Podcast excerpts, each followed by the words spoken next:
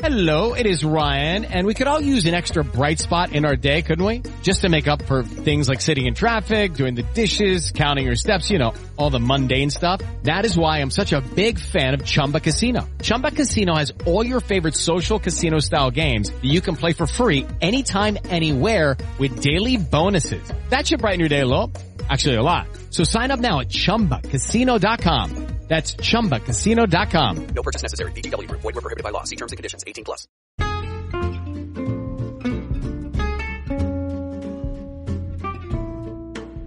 Hello and welcome to It's a Fandom Thing, where each week I'm joined by a panel of guests to discuss all things fandom from the female perspective.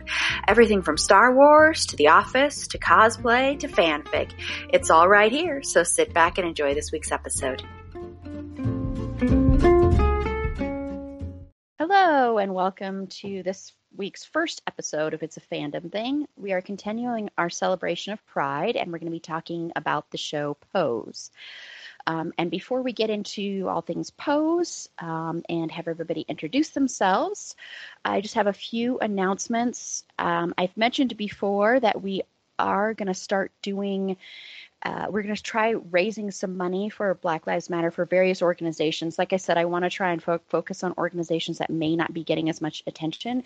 And we definitely want to be donating to um, Black trans organizations. And I've got some of them um, already that I've found that I want to utilize as well, um, or, or utilize where the donations will go. Uh, and so, what we're going to be doing is we're working on a silent auction. We're trying to gather items together. I'm trying to learn how those work since I've never done anything like that before. So, I'm kind of just starting fresh from there. We are also working on merchandise that we're going to have, where all the proceeds will also go to will go to charity. And for that one, we have uh, Brooke, who was on our Will and Grace episode. She's designed a really neat logo for us. And then Sarah, not Sarah who's on the episode today, the other Sarah, she is going to be designing merchandise for us. So that'll be really cool. And then we also just launched listener support, which you can click on through the Anchor app through our Anchor page. It'll also be in the show notes. And through September 1st, at least, um, everything that we get from that uh, will go to various Black Lives Matter organizations. And they may change through time depending on need, needs. We may add some. If anybody out there has any that they would like to bring to our attention that we might not be aware of, please feel free to do that. Reach out to us. Um, I, I'm here to listen and I would love to have more on there. I'm trying to get at least a list of 10 and then keep rotating and trying to do as much good as we possibly can because, like I said before, we need to speak out and do stuff, especially all my fellow white people out there. So, um, yeah, so we're going to start that. And then another thing you will notice in this episode is there's going to probably be an advertisement. So we are starting to do that, and all of the proceeds we'll get from that.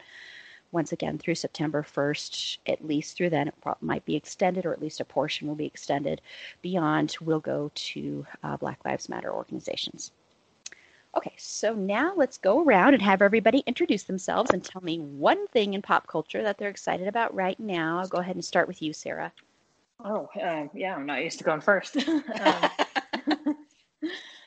uh, yeah, I live here in Aurora, Colorado, and um, of course, I've been binge watching a lot of the shows to prepare for a lot of the podcasts I've been doing course, Pose. Uh, binge watched the whole second season in less than a day, so I'm pretty proud of myself on that one.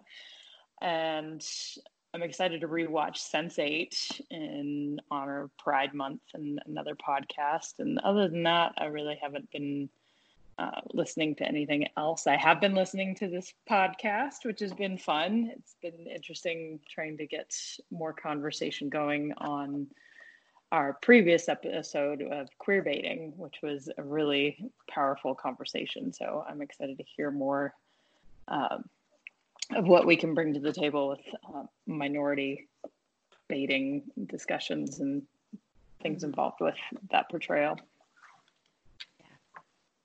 Great. And then Tiffany. Hi, I'm Tiffany. Thanks for having me back on, Aaron. Um, I just finished season two of Ramy on uh, Hulu.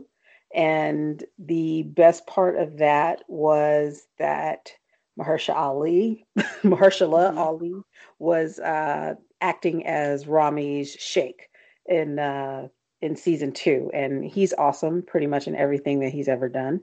So I was really happy to see him in that.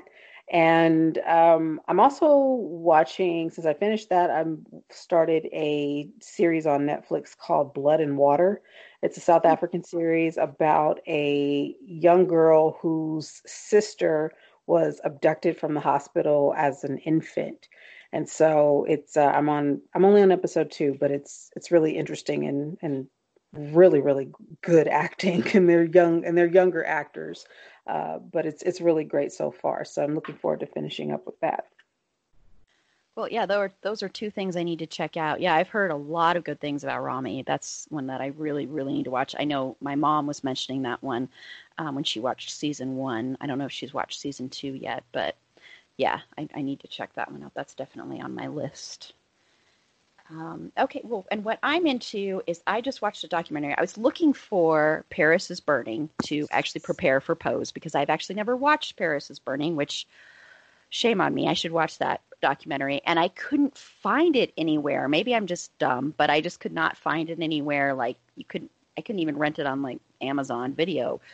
Um, so instead, what I did find on Hulu is this documentary called Kiki and it is more about the present day ballroom scene in New York. So it really fits in well with what our topic is today, and it's just it's just really interesting, very fascinating, um, and especially since it is it is present day um, and seeing you know that that community and finding people finding home um, and finding acceptance um, outside of their family or outside of friends or outside of society as a whole. Uh, so it's it's really really good, and I highly recommend that one. And once again, that's streaming on Hulu. Okay, so let's get into Pose. Um, so I'm going to go around and just ask everybody what their overall thoughts are on Pose. If you have any favorite episodes, um, if you've watched it from the beginning, or just how you came to find it. So I'll start with you, Sarah. Uh, you introduced me to this show, and quite honestly, um, I don't tend to watch a lot of LGBT uh, media and movies and series. And my first impression of the first episode was like, oh, this is going to be like a bunch about a bunch of drag queens, which I'm totally happy about. And but I didn't I wasn't sure as to what was what direction the show was going to go, and I loved how it evolved and the intricacies of every character, and uh, the relationships that come out of it. And I, I love this show. It's absolutely amazing, and I love the historical context that it brings from the LGBT culture and during the 80s, and especially during the AIDS pandemic, and how it's still a fight that we're navigating even still today. And just just the heart-wrenching loss that people had to experience. And so it's I've, I've seen a play about uh, the AIDS epidemic from the 80s and it was powerful. But I think this really really really struck at home for me in in our really dark history that we have and the painful history that we have.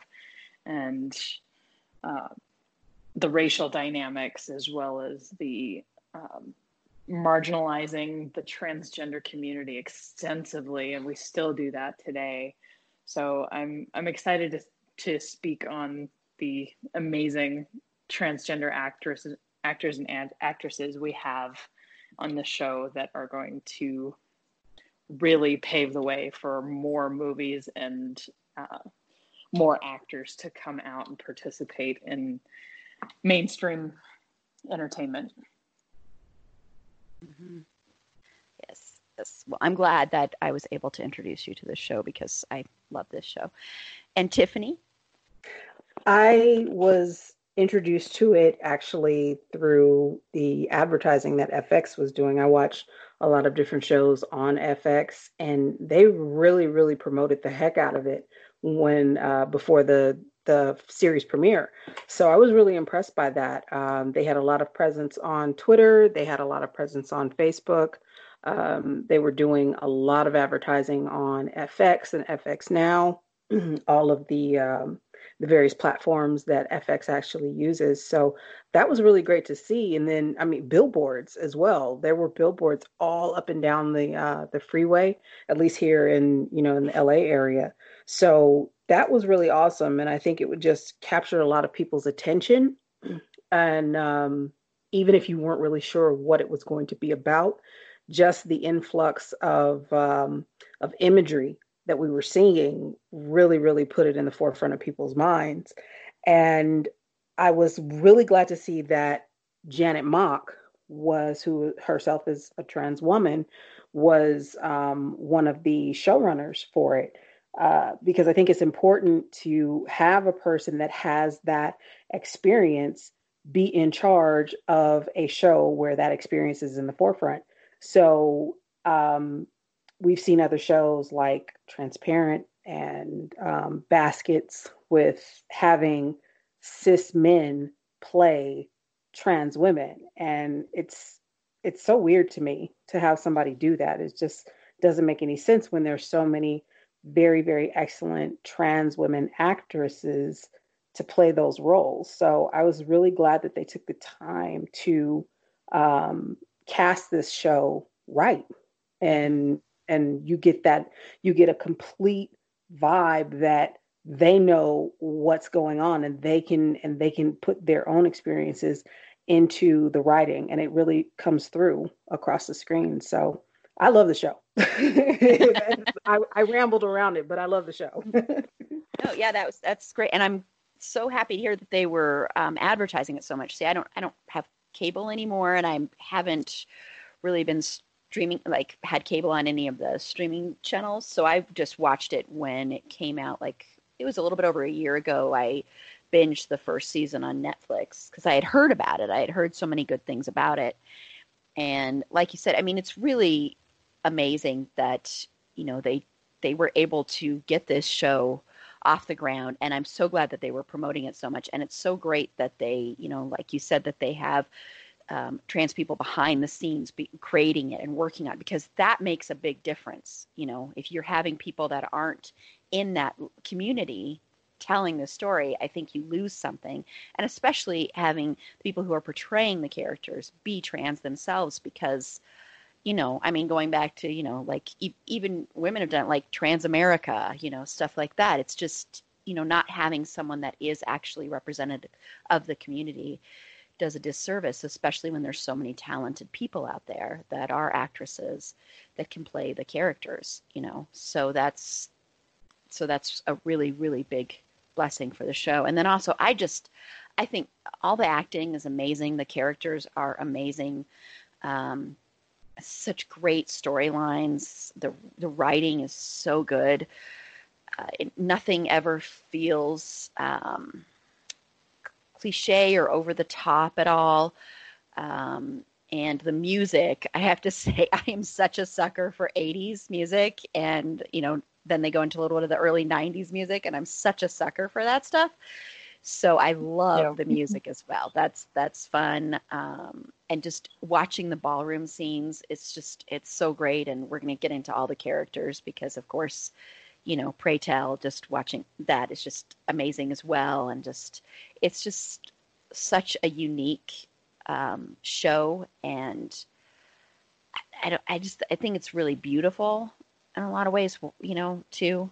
Um, and also, as you were mentioning, Sarah, watching it follow the, the AIDS pandemic, because I remember, you know, when I was a little kid and um, we, one of my mom's friends um, died of AIDS. And watching that, she was one of the few people that um, stuck around and cared for him. And, you know, she'd go and get a movie theater popcorn because it was the only thing he could eat and the only thing that he really actually kind of liked. And, and watching him, you know, die from that disease was, it's just, it was just so, so painful.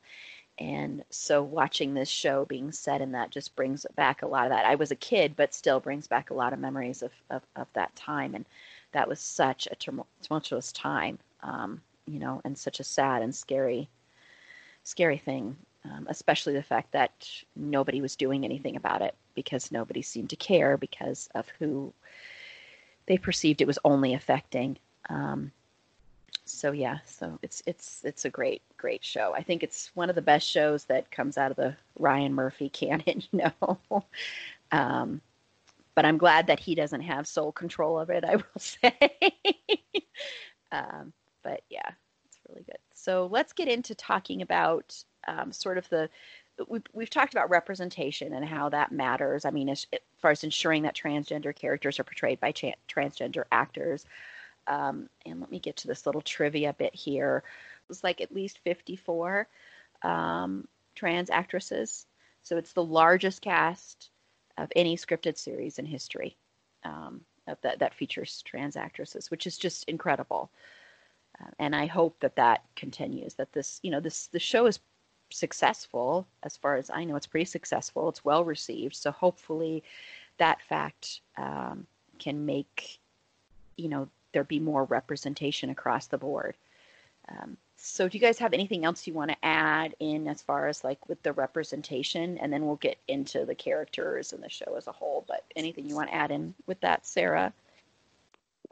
I definitely want to acknowledge the racial dynamics that they Yeah. really brought to the table. And that's one of the things that you see the most in the trans community is the lack of accessibility and coverage of people of color that are transgender and they're so underrepresented. And one of the lines that blanca said in, in the show that damon is black you're gay and you're poor. You have everything working against you. And the only thing that he didn't have working against him was him being trans.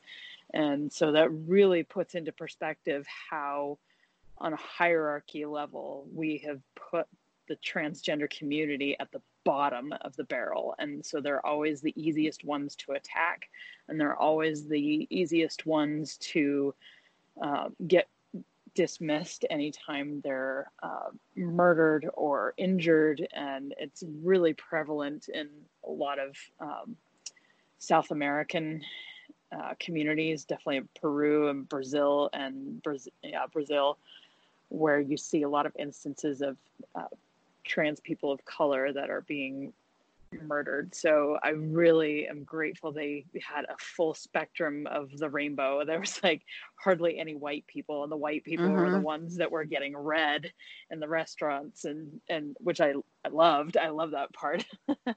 but um, yes, the racial racial dynamics, and even they even touched on. Um, Blanca having dyslexia, and that was like Yeah. a surprising, like, um, introduction to learning disabilities, and so we're, they were that kind of plays into yeah the disability community, and uh, yeah, I just love how incredibly diverse this was, and that white people were the enemy, and during that era especially in New York, especially because of the Trump era that they were fighting, so accurate. And unfortunately, we're still fighting that same racial dynamic today through Mhm. Black Lives Matter. And, um, and so I'm so grateful there was like massive uh, expression of racial dynamics, sexual dynamics, and how um, even the sociological dynamics between or socio-behavioral uh, dynamics of white cisgender men that wanted to be with transgender women to uh, have something to get away with or have something that they had that was sneaky and theirs and that they can use as a tool or a pet or or, or whatever. So it was interesting that they even had Elektra's um, boy toy of 10 years actually come out and flat out say that like you are my hidden gem Mm-hmm. and my little sneaky little experience that I don't share with everybody. It's something I can get away with. And I wonder how many people have had that experience of being with a trans person and using them as their little secret. And so that that kind of goes down in a whole other rabbit hole, but I really love that they played on those dynamics and it was mm-hmm. very powerful. Yeah. Yeah, I agree. And Tiffany? You know, I, I like what Sarah said about like the um the dynamics and the hierarchy within the show. It's almost like um, relationships within the relationship that the show has with the viewer. Um, just thinking about when Elektra has her gender affirming surgery and then her her boy toy doesn't want her anymore after that it, it he only wanted her in a specific way and her happiness was secondary to that it was his way or the highway. And then when she tries to get uh, hook up with another, I guess you could call him sugar daddy, uh, he is the same way. He only wants what he wants when he wants it. And the idea that her gender affirming surgery was almost like a uh, a turnoff for these men was really really interesting to me. But then within the ballroom community, the ones who do have gender affirming surgeries and are what they call, I guess, full women now, uh, they're seen as the creme de la creme. Like the one who went to the ones who went to, um, I think they said the Philippines, and they had, and she she got full body when she came back, and everybody was in awe of how she looked. And uh, that's really interesting because the flip it the script is flipped between what Elektra did with the with the sugar daddy and then how she's seen in actual ballroom. She's placed on this pedestal. So I really thought that was really interesting because I I wasn't aware of that. I wasn't aware that that was actually um, and another barrier within that community that they have their own, just like you know colorism in the black community and in, in Southeast Asian communities, um, or uh, classism between rich, middle class, poor, and, and lower class. So it it was really interesting that they that they put that in there just to give us that viewpoint. So uh, I, I like that. I love that. I thought it was uh, it was really uh, it was brave of them to to really delve into that. Yeah, no, I, I agree with everything that both of you guys have said. Um, and I want to add a little bit. One thing I was so grateful for is that they didn't do what I think another show might have done with the Evan Peters character, Stan, you know, who he had um, the affair with Angel, and Angel was, you know, really in love with him and thought, you know, this was her prince. Um, and what I really, really appreciated is they didn't turn him into that prince character. They didn't turn him into this savior. Um, you know, he disappeared, and I'm hoping he never comes back. But he's he disappeared, and so and and and they didn't have her, um, you know, her whole identity be wrapped up in him and him being able to, you know, be like find himself through through the ballroom community or you know it it turn the tables and the story be about him. And I think in a lot of shows that probably would have been what had happened. And this was just a lot more realistic. And also, you know, he didn't he didn't earn that. So it to me it would have been really bad if they had turned it into him actually being a prince, which I was worried for a minute they were going to do that, you know, when he actually said he wanted to be with Angel and he was going to leave his wife and all that. But of course, that didn't last. Um, and and so I just want to mention that because I just really appreciated that they did that. Um, that was a lot more honest and realistic, and plus they didn't center him in the story. So I think that made a big difference. Um, okay, let's get into uh, the characters themselves a little bit. And, or actually, I'm sorry, let's get into the ballroom co- culture first before we get into the characters, just in case people don't know, which I should have started out saying this, what, what, what ball culture is. And I'm going to read just sort of a little bit from Wikipedia about it. Um, ball, cor- ball culture, excuse me, Um, it's also described as drag ball culture. Um, the house ballroom community and similar ter- terms are used to describe a young African American and Latin American underground LGBT subculture that originated in New York City, um, in which people, quote unquote, walk, i.e., compete for trophies, prizes, and glory at events known as balls. Um, attendees will dance, vogue, walk, pose, and support one another in one or more of the numerous drag and performance competition categories. So they'll have different categories, um, and the categories are usually designed to simultaneously epitomize and satirize various genders and social classes while also offering an escape from reality.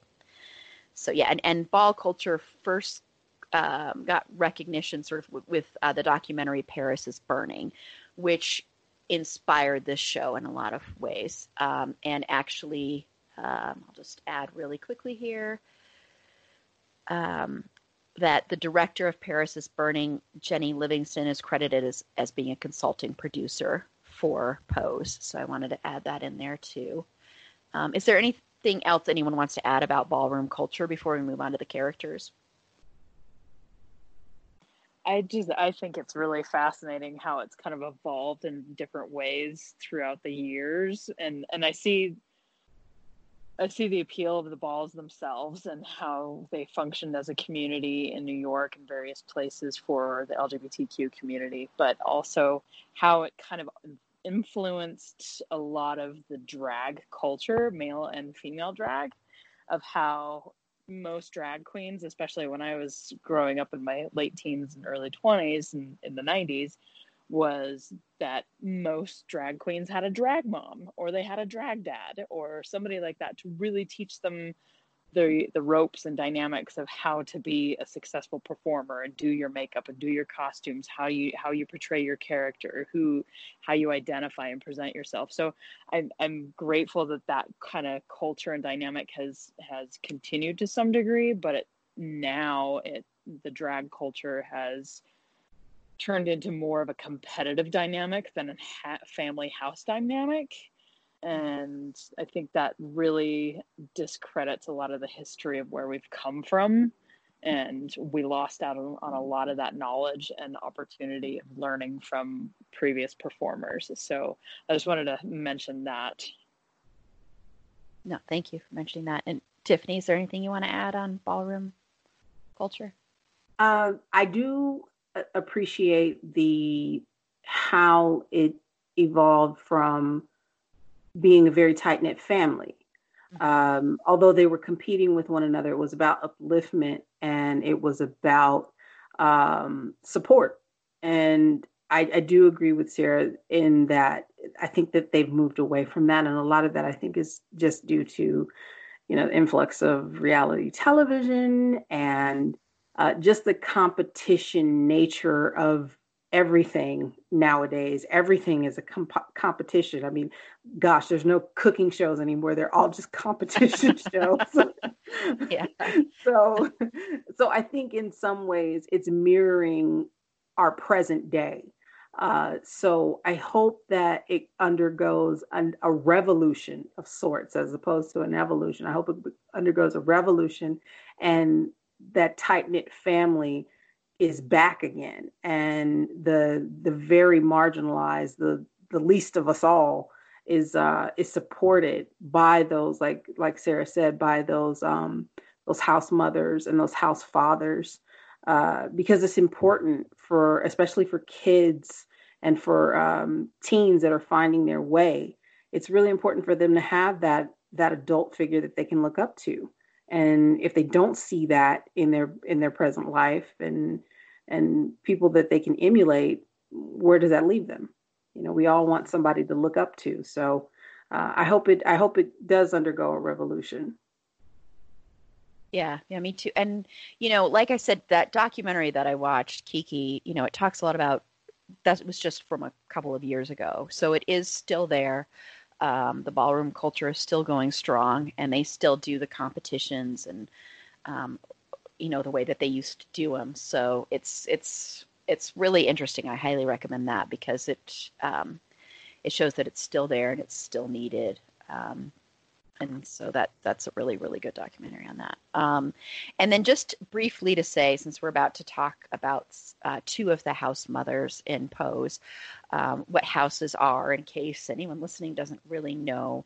Um, but the houses um, in the ballroom community they serve as an as alternative families. So they primarily consist of Black and Latino, gay, gender nonconforming, gender queer, and transgender individuals, and are meant to provide shelter, solace, and safety for those who have often been kicked out of their original homes due to being LGBT. So they're led by mothers and fathers who are usually older members of the ballroom scene who are typically drag queens, gay men, or transgender women who provide guidance and support for their house children.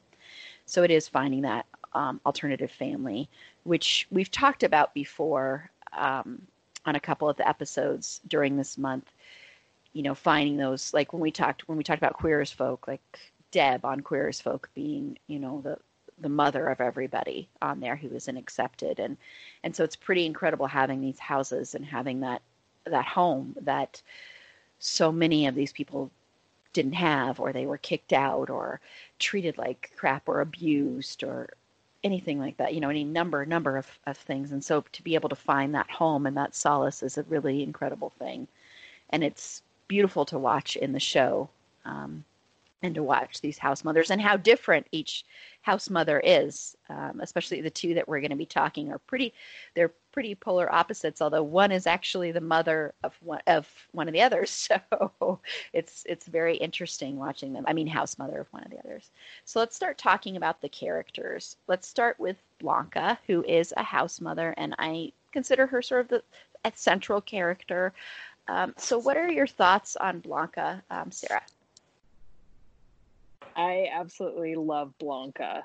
Um, she, the growth that she shows, and the strength, and the fortitude, and the uh, integrity, and um, passion, and like I can speak mounds about her. She is definitely one of those pivotal characters that lead from the front and don't put up with any shit. Um, I love how she forces her children to show up and engage with life and be authentic and be uh, navigate with integrity and um, compassionately. Like she is like that strong female leader that um, you definitely see in a lot of um, homes of people of color.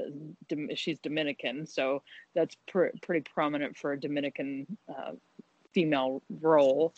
Uh, same with um, most uh, black women who are mothers. You, they have the, the intense like you get your feet off my furniture type attitude, and don't don't disrespect me in my house and i love that dynamic and that really gives them that hard structure that each one of them needs in order to navigate life. And and it shows with how quickly everybody grows up and becomes the person that they want to be.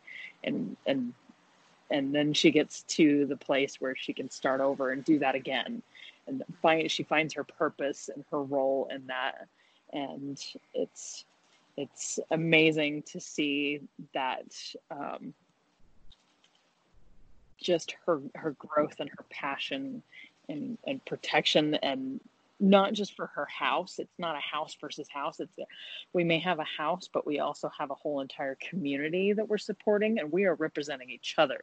Like she shows up. She is authentic and genuine and she is so selfless. So uh, like she's right up there with Deb from Queer as Folk. That like she gets the Mom of the Year award hands down.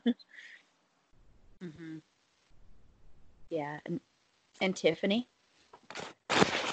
I love the way MJ Rodriguez plays Blanca because she shows this vulnerability, um, and her face is so expressive, and uh, you know when she's hurting and you know when she's mad and you know when she's when she's happy and she she almost the idea of her her pride in her children and in her house is is everything for her it's everything to her and the way she drags damon to, to the new school. mm-hmm.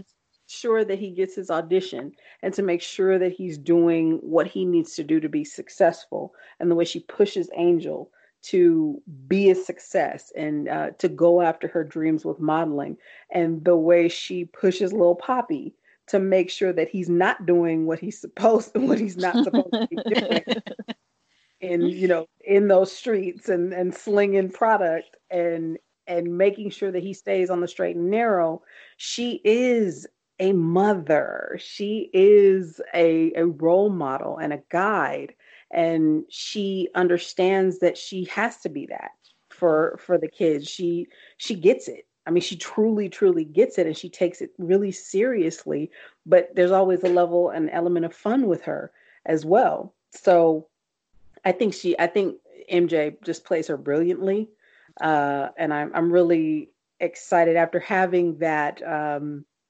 her that medical scare in season two, at the end of season two, I'm I'm really ready to see what she does for season three, um, because I hope it's a comeback of sorts for her.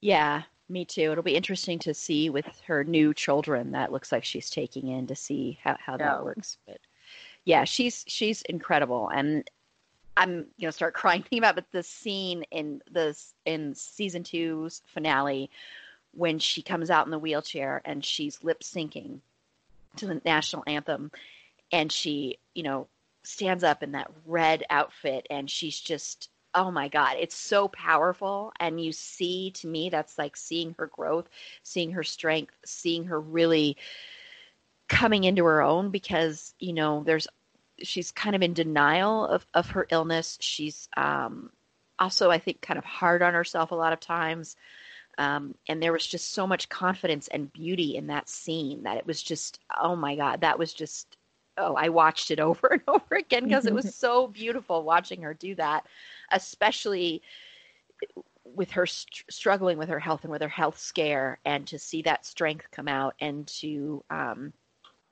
just and and to have that acceptance we'll get into Elektra in a second but to have the way Elektra spoke about her after that when she had her come up there and be one of the judges um, was beautiful too. So just she's she's just incredible. And I agree um, MJ's performance she is really really amazing. And she grows as a as an actress throughout the show. You can see her growth as well yeah. which is always beautiful to watch. I always love to watch actors grow and and get more comfortable in the role and push themselves. Um, and she's such a great mom. Um, and and they're just so lucky to have her and they realize that. They really realize that. They really love her and adore her. And she's saved their lives in so many ways um, and help them achieve their dreams. And she has achieved her dream. I think her biggest dream was to be a mother and to save people. Um, and that's what she has done. And she's just an incredible mom and an incredible woman in person. And her friendship with Pray Tell is also beautiful to watch. And she's just so great. And yeah, and I can't wait to see what happens in season three as well, um, and see you know what her house looks like now with most of her children gone to pursue their dreams, and you know whether it be modeling or dancing and and stuff. It just it'll be really interesting to see what this next chapter brings for her. Um, and in her life, so it'll be really, really interesting, and I'm really looking forward to it. But yeah, she's she's incredible and yeah, I still just can't get over that scene. I just, it just, I don't know, it just gives me chills just thinking about it because she's so great in that. Um, okay, well, let's get to the other prominent house mother on the show, Elektra Abundance, and she's definitely different than Blanca in her handling. And she was, and she was uh, Blanca's mom. She was uh, Blanca was in Elektra's house in the beginning of um, season one, and then she left and started her own house. But let's get into Elektra. What are your thoughts on Elektra, Sarah? Initially, I thought she was mean as hell, but and she is. but um, I I think it's just I I'm almost certain it's a it's a coping mechanism to protect herself, and she kind of touches on that like warmth and compassion are not her strengths and and trust is something that is not to given be given lightly um, so that really speaks to her character, but she has some strength in her that you rarely see in the trans community. And it was her representation is powerful and she runs her house for all the problem children that need a little extra push to keep in line and they may not go into advancing in different aspects of uh, life as blanca pushes her kid children but she still gets them to grow and show up and be loyal and even though there's some house swapping here and there and she has some loyal children that are dedicated to her for some whatever reason. I would not want to be in her house at all. she she definitely takes takes the credit for everything that's happened. Like like when when Damon gets his big break going being able to go on that tour, it's like, look what I have accomplished. I'm like, yeah. I am so proud of myself. Like, you didn't do anything. You were mean.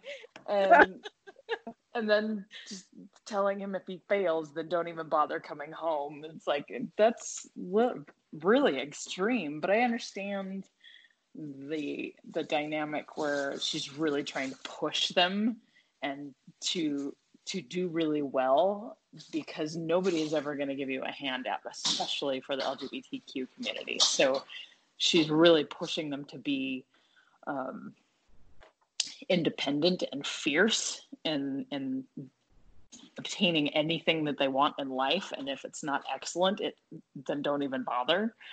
Um, so it brings out a lot of the perfectionism in, in um, her children, but what I love about her character is that as the season goes on, especially at the beginning of season one, uh, season two, she really shows her vulnerable side, and she really shows how she really does need her community, and then she starts showing up for them in a in a new and profound way. And it may not always be the best, and she always has her personal benefits to come about from those experiences. Um, especially the instance where they were putting the house size condom on Mrs. Francis's house, I think it was. Oh my god, that was hilarious. and I love how she reads people. Like that's one of my favorite things she does, especially to the white woman. And I, I'm assuming they were up in the Hamptons. That she just reads them, does a pause, takes a glass of water, refreshes herself, and then keeps going. like I have never seen anybody be so quick-witted when it comes to reading people, and it's it's spot on. It's she is so eloquent at pointing things out and calling people out for exactly who and what they are, even if they don't want to hear it, especially if they don't want to hear it. And the authenticity that she brings with that character is astounding, and I I love that about her.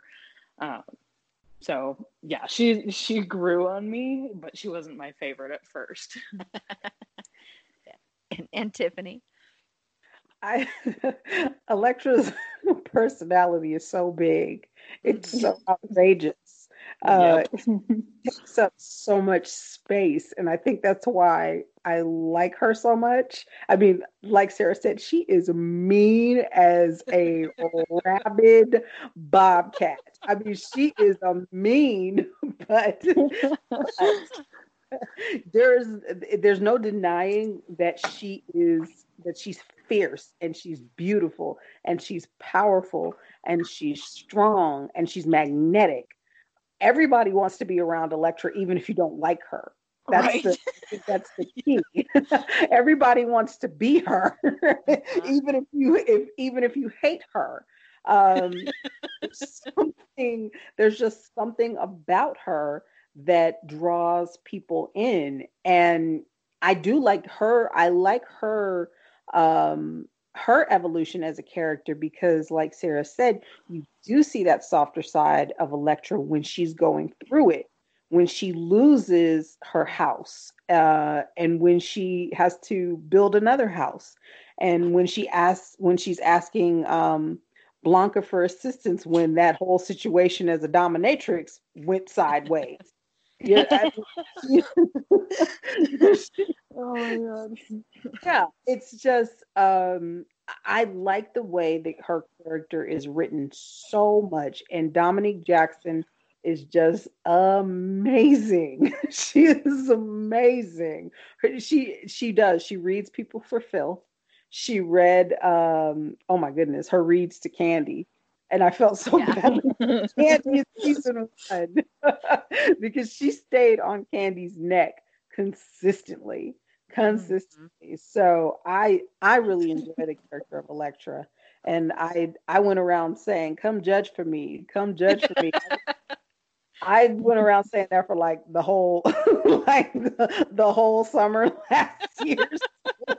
I know people were tired of me saying it, but I don't care. Come judge for me. yeah she's she's incredible and yeah that must be she must have so much fun playing that character because i mean she just gets to just lay it all out there and she yeah she can come off as a bit of a a, a bitch at times i guess would be the best but you know she's she also is she's so strong as well and she she's had to put on I, I think she's like you said sarah this is you know it's a front that she's had to put on to make it you know in the world to make it in life Mhm.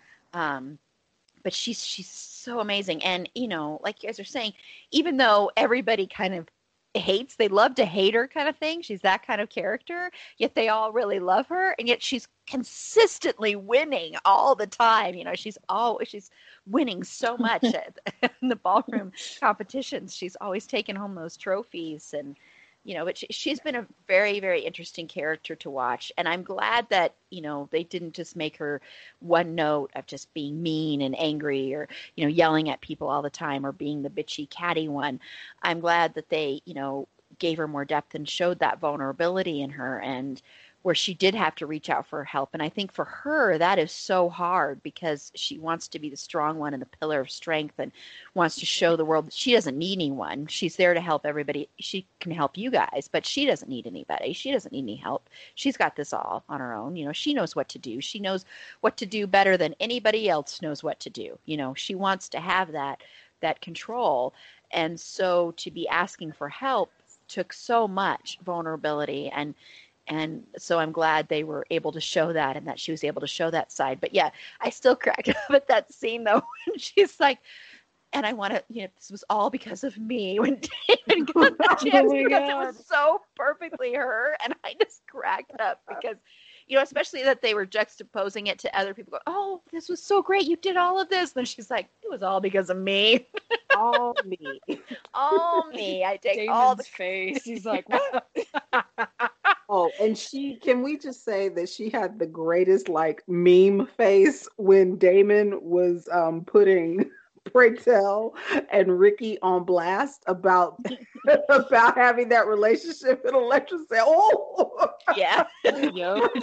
her face.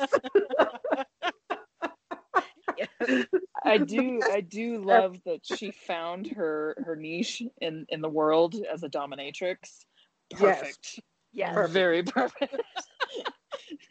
She's like, what do you mean you want to pay more for me to leave you alone? And like, I, I think one of the things that she said in in the second season when they went to the beach house was to her client where it is a privilege for you to seek out loneliness and that really like oh god that's so true and that definitely speaks to a lot of the new york clients that she was engaging with through her practice and how i'm sure how, how out of control they felt. But i love that she found her calling. But even then she was like oh god i killed a guy. And that was that was a very funny experience where she's going to four different people trying to figure it out and then it's haunting her in her closet and smelling of the place. She's hanging air fresheners in her closet. She's like i love a, it's scented candles. I like pine. Like, nobody likes pine Nobody likes that. so I'm just like, what is she gonna do with that thing? Is she just gonna hold on to it forever and just stare at it like this horrible thing in her closet for the rest of her life? Uh, but she, she definitely found her calling in, in her work, and I'm, I'm glad she can be very uh, fruitful in that because it really plays to her strengths. Yeah, it, it does, and, and she does uh, really really seem to enjoy it. it's pretty awesome. Though. Yeah, yeah, it fits her perfectly. Okay, let's get into Angel. So, what are your thoughts on Angel, Sarah? Angel, um, she seems very timid, and I, and she's willing to settle for whatever comes her way, and not have any faith that she's going to um, experience it long term. And even with her her modeling uh, exposure, where she was exposed as being transsexual, as they use in language in the movie which is definitely old language, but um like she immediately was like giving up on her dreams because that one instance happened. Like, of course my life is over. They've found me out. They know what's the tea, as she said.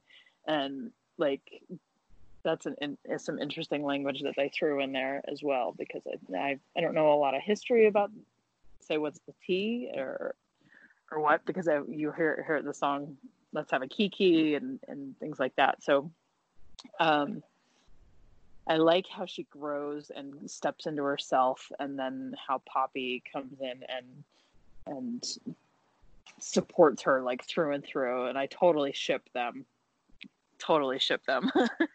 Um but angel she's like the the delicate like little girl that just stays this but she finds her elegance and she finds her beauty and then she learns to accept it and learns to accept being seen by another person and really accepted and loved by somebody and that's what i love one of my favorite parts in in the final episode where they both propose to each other and um, I'm such a romantic, so of course I started crying when that happened. I was like, "Oh my god, they're so cute! I love Papi." We'll we'll get on Papi here in a minute, but um, I like Angel's character, and especially when she turns down what what was it, Stan? Yeah, uh, Evan, Evan Peters. Yeah, um, I love how she she wants to be seen and accepted by him, and like just the fact that she turned him down when he came crawling back and said, "No, I have a family. I know my worth, and I'm not going to give that up." And I'm sorry, I love you, but I'm not going to take you.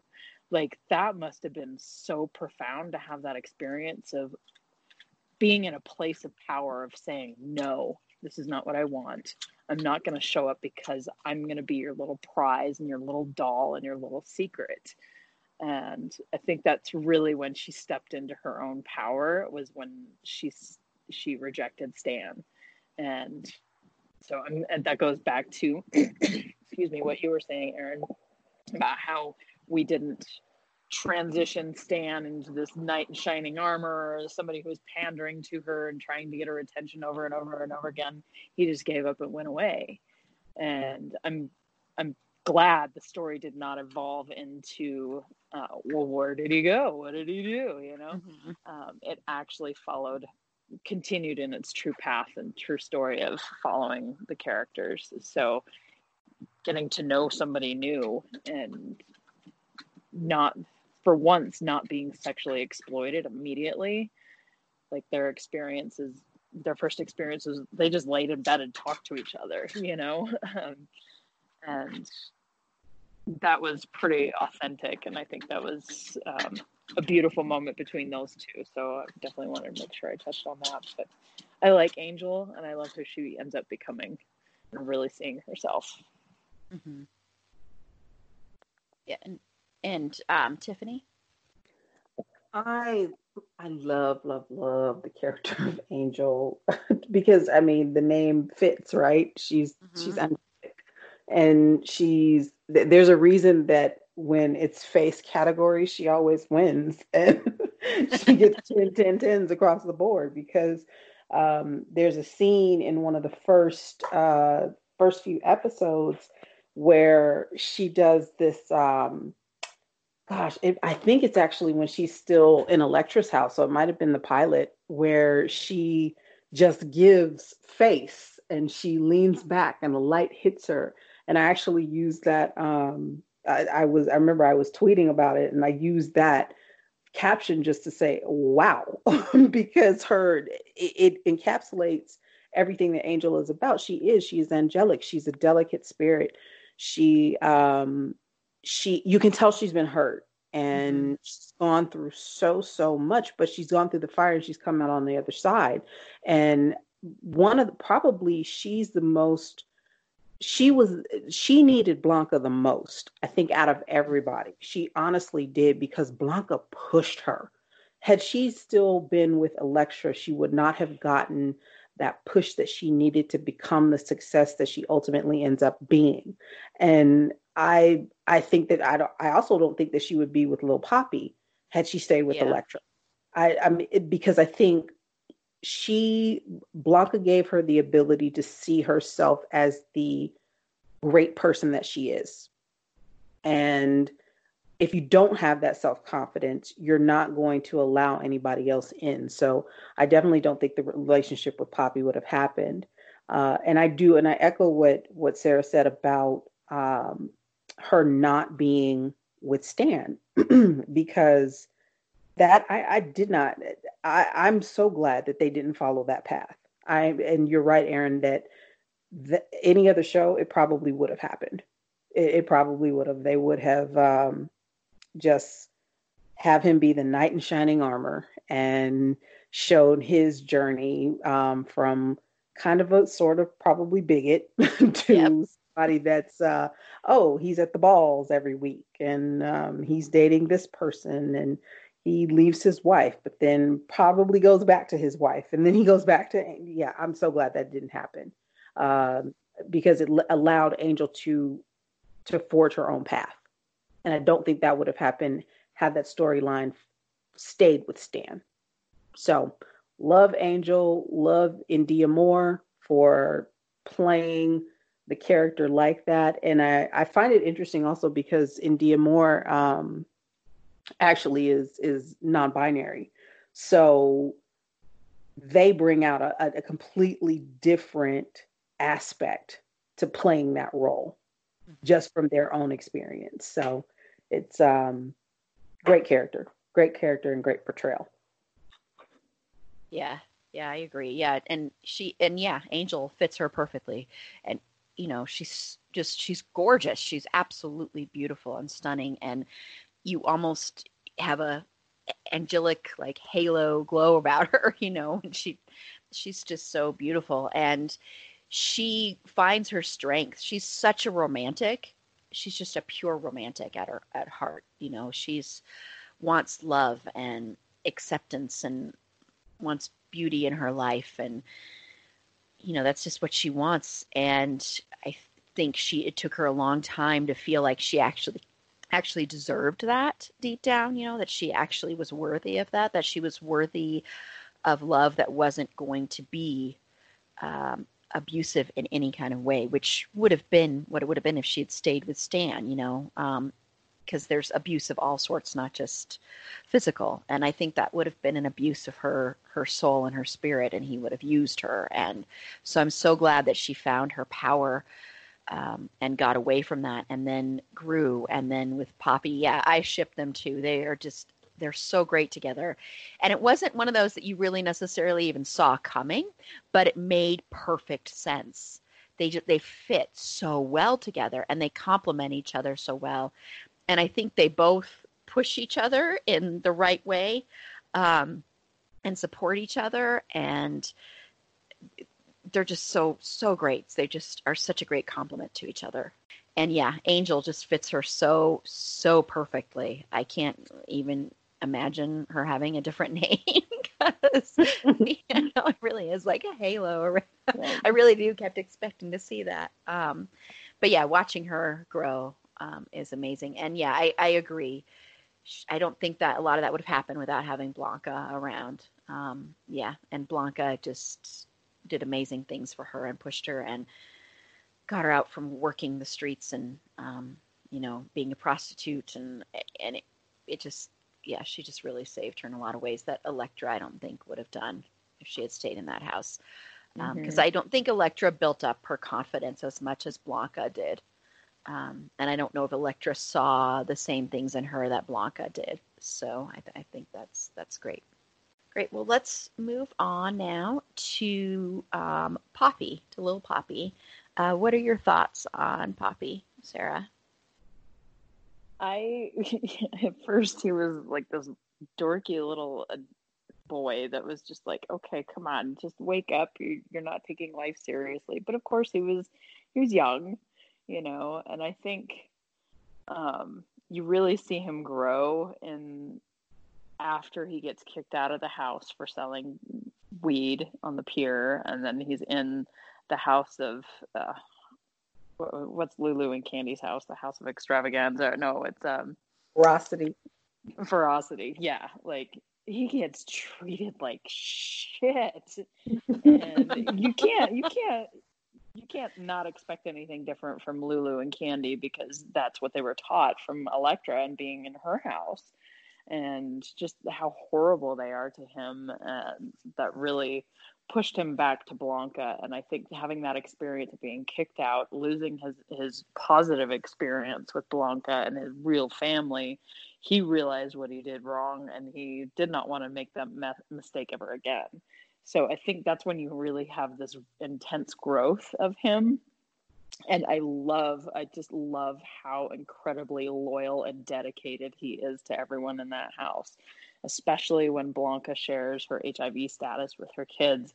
He, I love how he just gets out of the chair, goes up next to her, kneels down, and said, "You get anything, you get a sniffle or fever or anything, you call me. I will be here to take care of you." And I love that he shows up and does that when it when it actually does happen. Like he brings her food, he brings her all the things that she needs, and, and he shows up like he is reliable and i think that's one of the things that i like most about his character is how he just shows up intensely and lovingly and passionately for everybody in his life.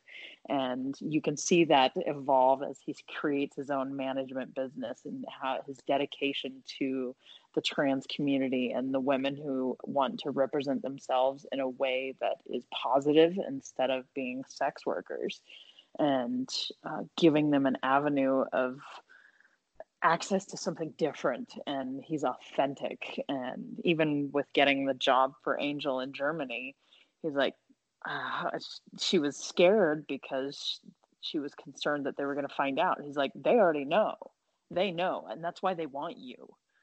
They think that's edgy and and and and, and it's important to portray that. It was like holy cow like he is authentic. And so I, I really love that. But he's got this little boyish giggly part to him but he is just so passionate so romantic. And uh, one of the things that i one of the lines that he said in the show that i loved when angel stood him up for his date he was he fervently said i am a prize too.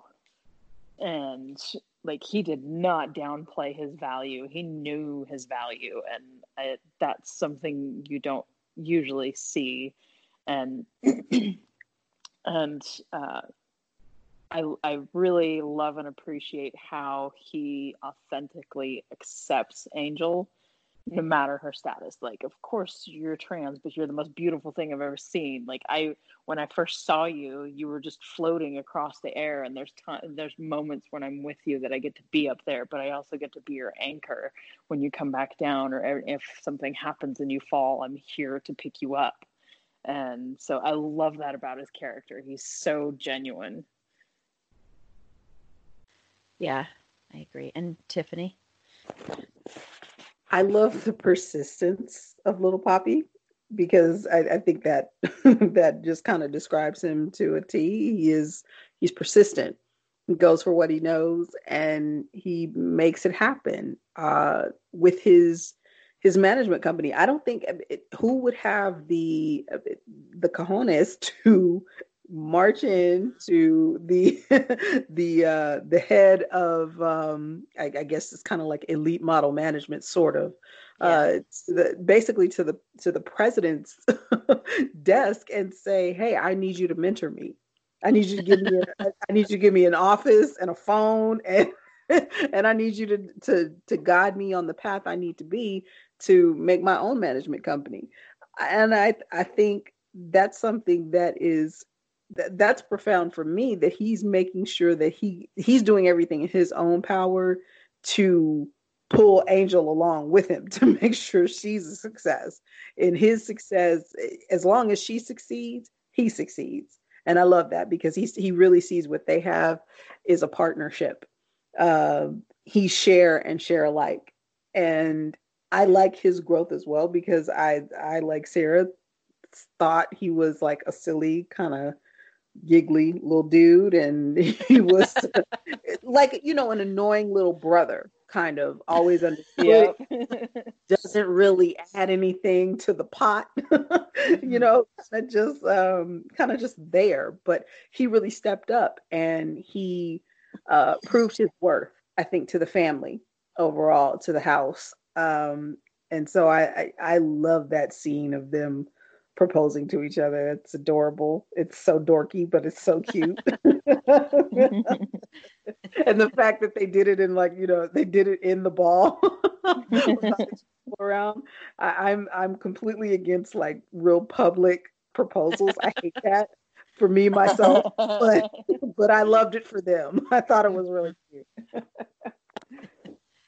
and it fits their characters perfectly. It's just it fits them to a T to, to have it be public like that. Yeah, because I'm with you, Tiffany. I hate the public, the big, huge public proposals. Always like the ones you know, like at a basketball game or at a football game or something like that big stadium when they propose like that way or something like that. That to I me is so just... much secondhand embarrassment. Exactly. Oh, yeah. Just cringe. Yeah. and plus, it's so much pressure of like, well, if I say no, it's going to humiliate this person. right right exactly. but anyway yeah i agree with that. But yeah he's um yeah he's he's very he's very sweet and very much like like a like a little boy at first. He seems like a little kid at first. Like you said i think um what you said tiffany about him being like the annoying little brother that's a perfect description of him when he first starts. And you just are like please please just don't go out there when, when he's out there when he's selling pot and you're just like please don't do that. We you know you want him to succeed. You want him um, to to know that he is worth more than that. Um, but at the same time you understand why he does it. It, may, it makes sense. But you do want him to do more. You feel um, you feel a lot like blanca when you watch him. You're just like come on come on. I know you you've got more in there. I know you you're you're you're worth more. I know you can succeed. I know you can do more. And watching him grow and um, yeah, that confidence he has is amazing. I I envy that, and he's so honest. He's just a genuine person. Um, you can believe everything he says. Like he's not going to lie. He's not going to lie about who Angel is when he's promoting her. Um, he's not going to lie about who he is um, as a person, you know. And and it and that's very rare and i think that's why he's so great for angel and they're so great together um, because he really sees her and loves every part of her um, and doesn't want to hide anything about her. You know she's he's her prince um, you know but a real prince which you know princes are flawed and princes you know like you know a real partner is flawed and not completely perfect but they're perfect together, if that makes sense. They complement mm-hmm. each other so well. Um, and I think they've helped each other grow. Um, and he's just he's he's a joy to watch. He really just he makes me smile most of the time, you know. And he's he's so protective and but in a good way, not in a controlling way. Um, and he's just he's really sweet. He's just really sweet is the word that I think of. Um, yeah, yeah, I think of him. Okay, well, before we get into Candy, actually, I'm going to skip forward to Damon because since Damon is another member of the house, I want to stick sort of with Blanca's house right now. Um, so let's let's talk about uh, Damon. What are your thoughts on Damon, Sarah? Uh, Damon is definitely has a learning curve that he is struggling to navigate and he's he spends most of the show trying to figure out who he is by cat by latching onto the coattails of whoever he's with. Um, and i know that's very can be very typical for um, people in lgbt community relationships where you just latch on oh this is this is your dream? Okay it's going to be my dream too in some capacity. So i feel like he follows ricky around no no ricky follows follows damon around excuse me um i was talking about the wrong person anyway uh going back to damon he his history of coming coming out and moving to New York and being naive about what it was like to be on the streets and wasn't listening to advice of like holding on to your backpack. You got to sleep with your backpack in the front, not in the back. Don't leave it hanging out next to you. you it's going to get stolen. Um, he definitely is naive and needs a lot of attention and guidance and support and a push in the right direction. And Blanca is exactly what he needs and she she could see it he was so present and available for her taking um, and she just basically says you're coming home with me and you're going to be in a house and here are my rules and gets all butthurt about them being there being rules but those rules and her tenacity and forcefulness of like no you are going to show up to life. You are going to do what you're supposed to. You are going to be accountable. You're going to be responsible. Like he really gets the mother that he really needed but also um, gave him permission to be who he was. Uh, and that was something his parents biological parents just could not give him. Um, and they even even his um, biological mom um, basically implied that she wanted him to get the the gay disease and never come around again. And it was it's horrible to think about so many lgbt kids that were kicked out um, and so young. And AIDS and HIV used as a weapon against them when it was already already against them, and so it's it, that was really disheartening to see. But Damon grows in such a profound way, and in some ways, he kind of reminds me of one of my brothers, my youngest brother, Sam. Who's big into fashion and things like that, so he, he would he would fit in this world um, quite a bit. But um, He's he's the one that he's the the uh, the brother of the house that really takes a while to grow up and then leaving completely and going on tour in Europe was is was exactly what he needed. He needed to run with the guidance and support that he had cultivated with being in Blanca's house so that way he can set up his own house in Paris. Like who'd have thought he'd he'd have done that, you know? Um, just how he he is really trying to pay it forward and be accountable and honor his path. I, I'm grateful that he uh, took that break from Ricky to evaluate whether or not he wanted to be with him and focus on himself. And I think that gave him the self respect he was searching for. And that just accumulated more and more throughout the episodes. Mm-hmm. Yeah. And your thoughts, Tiffany? I have um, so much sympathy for how he was treated by his bio parents in that in that pilot episode and and when he's kicked out and he just he's so lost because you can feel that he's sheltered um, a lot it, it, looks like he's an only child. Um, and it his mother actually cultivated his his dancing his artistic talent but couldn't so she accepted that side of him but couldn't accept who he was as a full person as a as a, a young gay man. And that i mean that hurt my heart when she kind of wishes that upon him and you know to never come back and he's essentially disowned, and then just wandering the streets of New York. Like, dude, what are you doing? You need to have a plan. You can't just sleep in the park. You can't leave your bags unattended. so meeting Blanca, I think, was the best thing that could have ever happened to Damon. Mm-hmm. And um, meeting Ricky was not necessarily the best that could happen to Damon. because I think there was a lot of um, toxicity in that mm-hmm. relationship. Mm-hmm. There was definitely a lack of trust. Um, because, mm-hmm. you know, Ricky just for some reason just can't keep it in his pants. And um, I think he he I don't want to say he preyed on Damon because Damon by that point was, you know, fully realized as an adult. But I do think that he took advantage of his naivete and um, he hardened him in a way. and and that was that was hurtful for me to see. Um, he got the he got a bit. I feel like Damon got a bit brittle after yeah. that breakup with Ricky. Um, a little, uh, slightly bitter. you could you could see it in the way he was interacting with people.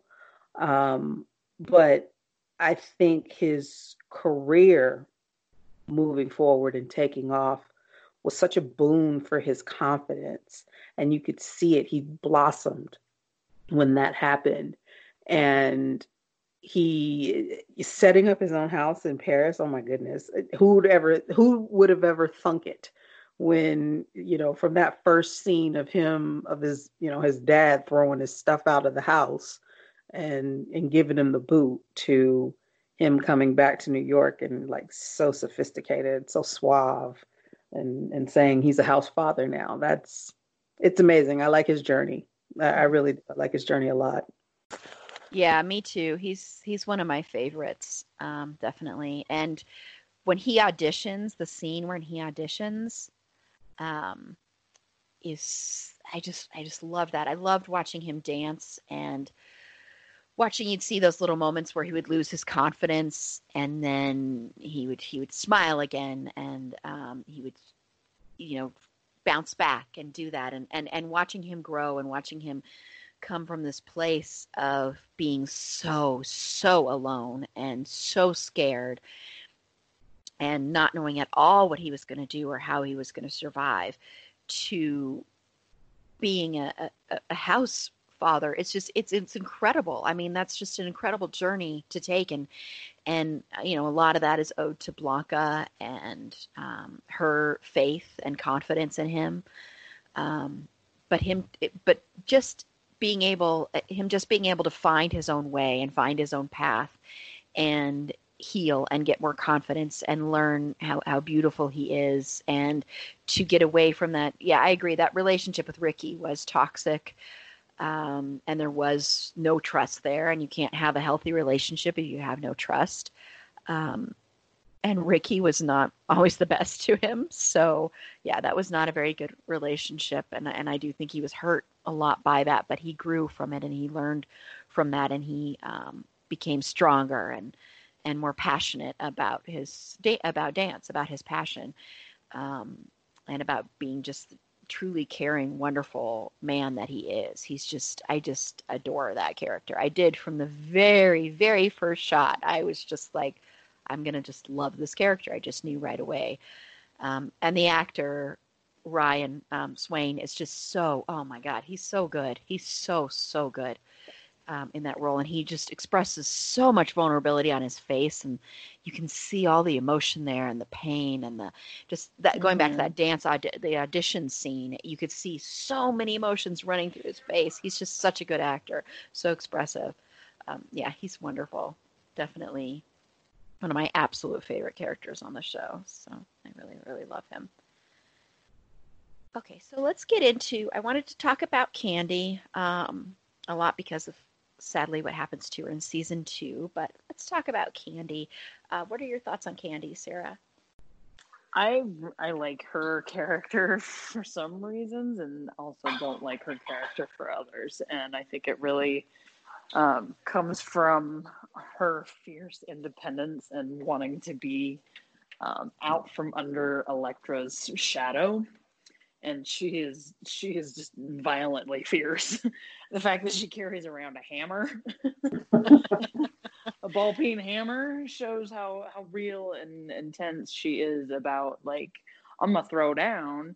I don't mm-hmm. care what you think, and here's here's what's up. Like I'm not going to tolerate this anymore, and um, I I don't think we got a whole lot of opportunity to really get to know her, but she was mean, just like Elektra was.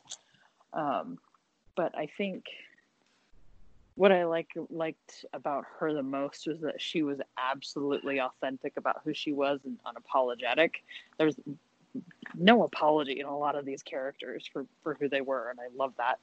Um, but she, I think one of the, my favorite episodes was actually her funeral, and it was probably the most powerful because she got to reconcile with so many different people and you got to see that experience of her biological parents acknowledging who she was and missing that relationship and even um, the impact she had on Lulu and Pray Tell like pray she even haunts Pray Tell and do we really even know if she had HIV or AIDS? Like it's implied when Billy's talking to her in the hospital. Mm-hmm. Like, um, was she suffering alone and that she was just being intense and fierce because that was just making her stronger to have to like navigate a- alone? Um, so I don't think we got a fair chance at really understanding or knowing her, knowing her character. I think they could have taken her a totally different direction, but her end of her story was just as powerful and just as important as her continuing her role throughout the show if they extended her mm-hmm. um, and uh, just her as an actress like i love she's she's an intense actress for sure and i like her background of um, I just read up on her a little bit, and she had joined the Navy for a while. Like she, um, she taught herself computer coding, and now she runs her own uh, technology business that's focused around hiring trans women, especially trans women of color. So, like, even in her personal life, she's doing amazing things, and um, so she's not just doing acting, but she's doing good things in the world. So it's uh, both sides of her I really I, really liked. Um, but yeah, I would have liked to seen her go further, but her end story was perfect. Yeah. And Tiffany?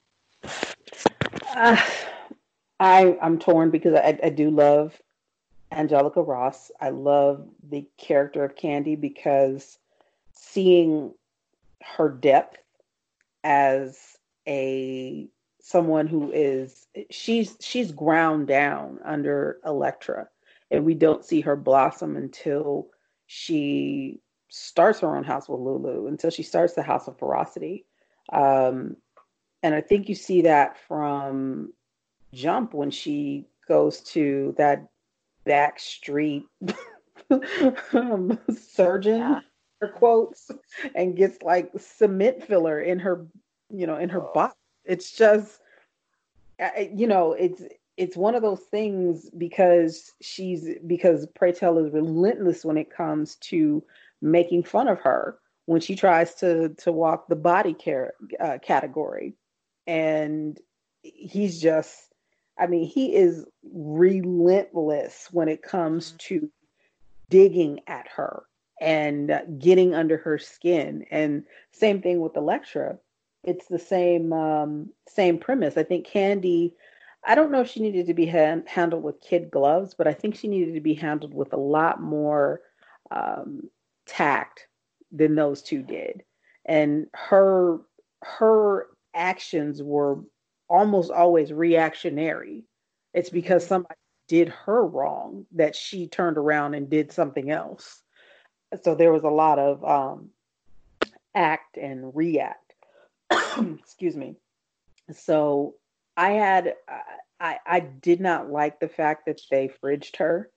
Um, I know it was because Angelica Ross had gone to um, got cast in American Horror Story in that um, that eighth season of American Horror Story, uh, and she was great in that. Just FYI, if you haven't seen it, she's really excellent in it.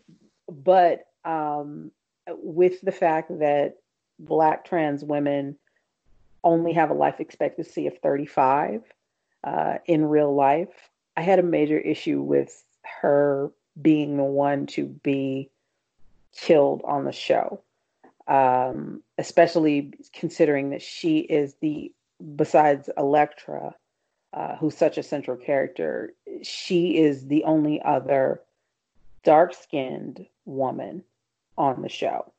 So that raised my hackles a bit. I was really upset um, at the ending, even if it was written really well. I, I agree with you, Sarah, that it, it was written well. Um, it was a uh, a poignant send off, especially when when Lulu was doing like her own private eulogy of her. Um, but I do have my own issues with it, and and they're I, I think that I'm not going to get over it anytime soon, simply because I know that it's like that in real life, and I watch Pose to kind of get away from that a bit. So, but yeah, and, yeah, and there are other ways. Just because a, a person is leaving a show, just because the actress is leaving a show, there are other ways to do that. You know, and they didn't even have to. I mean, they could have just had her go somewhere. Um, they didn't have to kill her. That's the thing is, you know, they they didn't have to do that for um, dramatic effect, and as you said, for fridging a character, you know, which is a big big issue, and um, we're definitely going to do an episode about that sometime because that is a trope uh, that needs to die. I mean, really, that needs to go away, um, and especially when it's it's not it's not necessary.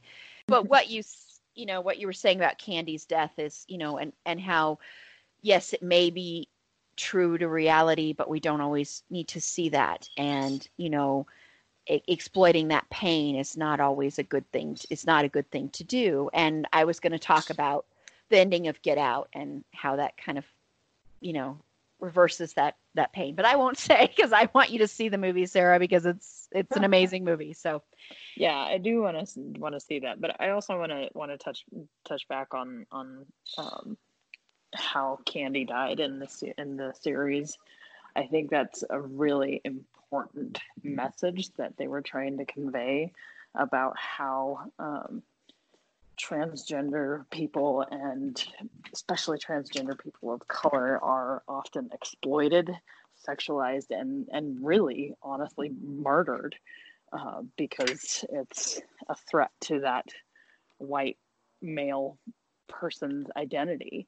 And and there's a lot of shame around being with a trans person uh, that is experienced. And so i'm even though it was a fridging of a character i think it was important to be able to convey the violence that the transgender community experiences when they put themselves out there especially when they're having to be sex workers because that is the only job that they can do.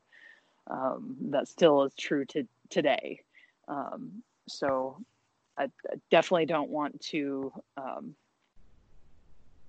want it to be thrown under the rug that this is something that's like this is a normal experience of characters. I, it's really important that we have this awareness out in mainstream media and um, um,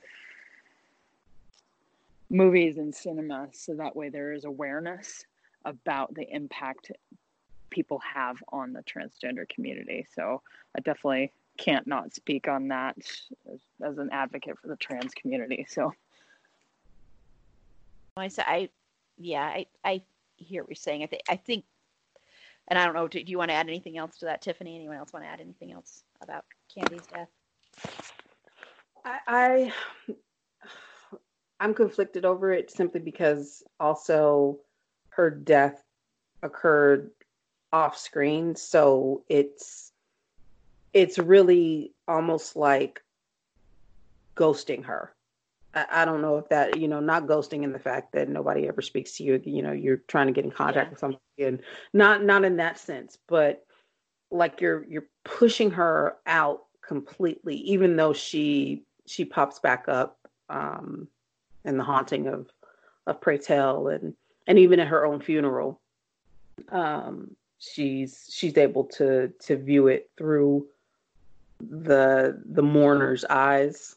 Um, I, I don't know. I'm just yeah. I'm really really conflicted over it simply because it happens so often in television and film.